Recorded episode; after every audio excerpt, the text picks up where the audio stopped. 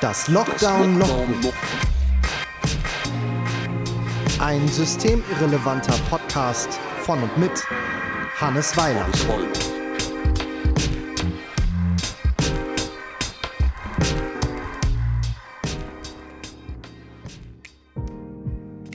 Herzlich willkommen zum Lockdown-Logbuch. Ich habe am heutigen Tag mal einen etwas schwereren Text für euch. Mittlerweile kennt ihr das schon, dass einige Einträge hier im Tagebuch nicht unbedingt vor Freude strotzen und äh, total tröstlich sind und die Sonne scheinen lassen. Ähm, aber sowas gehört eben zum Tagebuchschreiben dazu und ich freue mich, dass ihr mir trotzdem so nachfolgt und äh, das alles mitverfolgt. Im heutigen Text geht es um den Tod eines Freundes ähm, im Januar, der nach drei Jahren Kampf seinem schweren Krebsleiden erlegen ist. Und ähm, ich habe von seinem Tod bei Facebook erfahren, durch seine Frau, die äh, das postete. Und es war fortan ein sehr, sehr schwerer, sehr, sehr dunkler Tag für mich. Das äh, muss man ja keinem erklären. Auf jeden Fall ähm, das Tagebuch an meiner Seite zu haben und ähm, mir das äh, auch ähm, von der Seele schreiben zu können und dann eben auch... Ähm, Ja, Feedback von anderen Menschen dazu zu bekommen, eine tröstende Schulter zu haben, äh, das war für mich schon sehr viel wert und zeigt aber auch, äh, wie wichtig dieses Tagebuch mir über die Zeit geworden ist. Einmal als ähm, Ventil für mich und dann aber natürlich tatsächlich auch als äh, quasi Kontaktstelle. Ich wünsche euch trotzdem ähm, Vergnügen mit diesem Podcast, ähm, denn natürlich sind auch einige fröhliche Momente darin. Und erzählen auch ein bisschen etwas über meine Vergangenheit, äh, die ich mit dem äh, ja hier verstorbenen Freund teile. Macht's gut, bleibt gesund.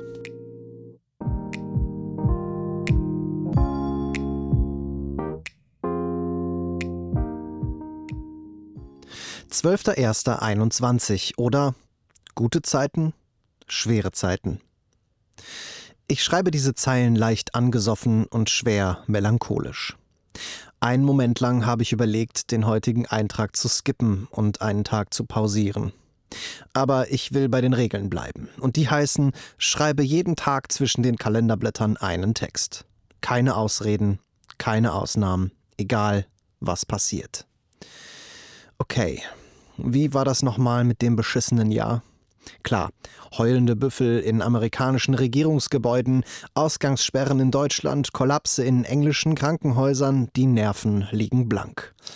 Die Tagesaufgabe von der Schule im Hauptfach zwingt einen Haushalt in die Knie. Maskenverweigerer tanzen Raves, Präsidenten werden von sozialen Medien blockiert, Musiker machen den Abwasch und Schauspieler werden um ihr Hilfsgeld gebracht.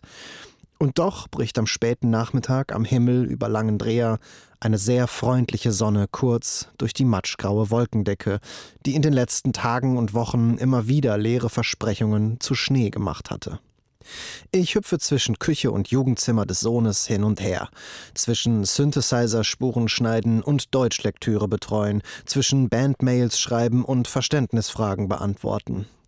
Es ist ein wilder Ritt durch die Wohnung, der mich noch vor der Dämmerung an die Marke der Mindestschrittanzahl heranbringt.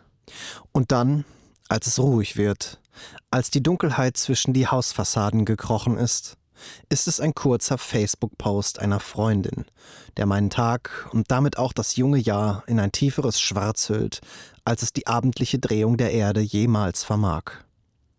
Es ist ein kurzes... Gute letzte Reise und ein Songzitat aus Oasis Live Forever. Eine fast profane Nachricht, wie eine Info über den Nachrichtenticker. Ein Stich ins Herz, ein lang vorbereiteter Schock.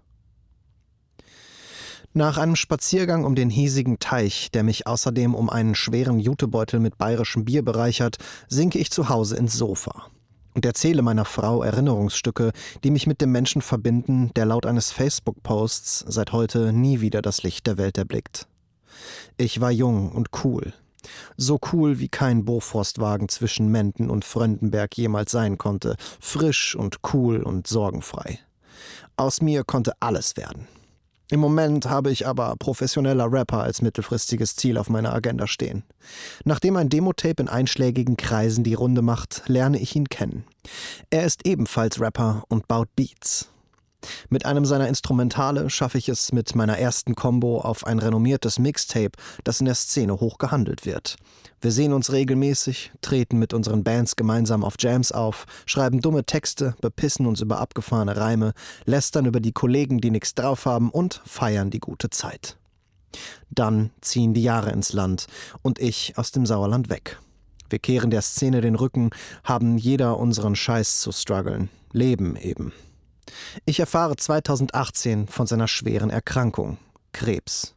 Seine Facebook-Berichte von den O Ps, der Chemo und allem dazwischen erfüllen mich mit großer Sorge, aber auch mit Bewunderung für ihn.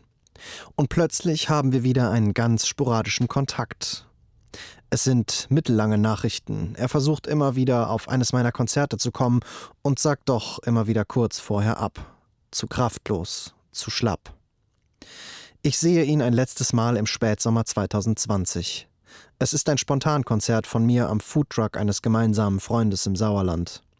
Er plant meinen Auftritt wohl für früher und muss deshalb schon wieder weg, als ich ankomme. Zu kraftlos, zu schlapp. Ich schaffe es noch, ihm meine Platte in die Hand zu drücken und muss die Umarmung Corona-bedingt ausfallen lassen, wünsche ihm aber alles Gute. Er sieht okay aus. Es soll aber trotzdem das letzte Mal sein, dass wir uns gegenüberstehen. »Ich hab fast noch nie einen Erwachsenen weinen sehen«, sagt mein Sohn. »Erwachsene weinen so mega selten.« Und er hat recht. Weinen ist nichts, was mir sehr oft passiert. Doch habe ich mich noch nie dafür geschämt oder es im Verborgenen getan. Und so spontan, wie es aus mir herausbricht, kann ich es auch jetzt nicht mehr verstecken. Das bayerische Bier trinke ich heute auf ihn. Auf den tätowierten Mann mit dem feinen Humor und dem Hang zu beknackten Reimen. Krebs ist ein Arschloch. Prost. Das war das Lockdown-Logbuch von und mit Hannes Weiland. Noch mehr Tagebuchtexte unter lockdown logbuch punkt de oder patreon punkt com slash Hannes Weiland.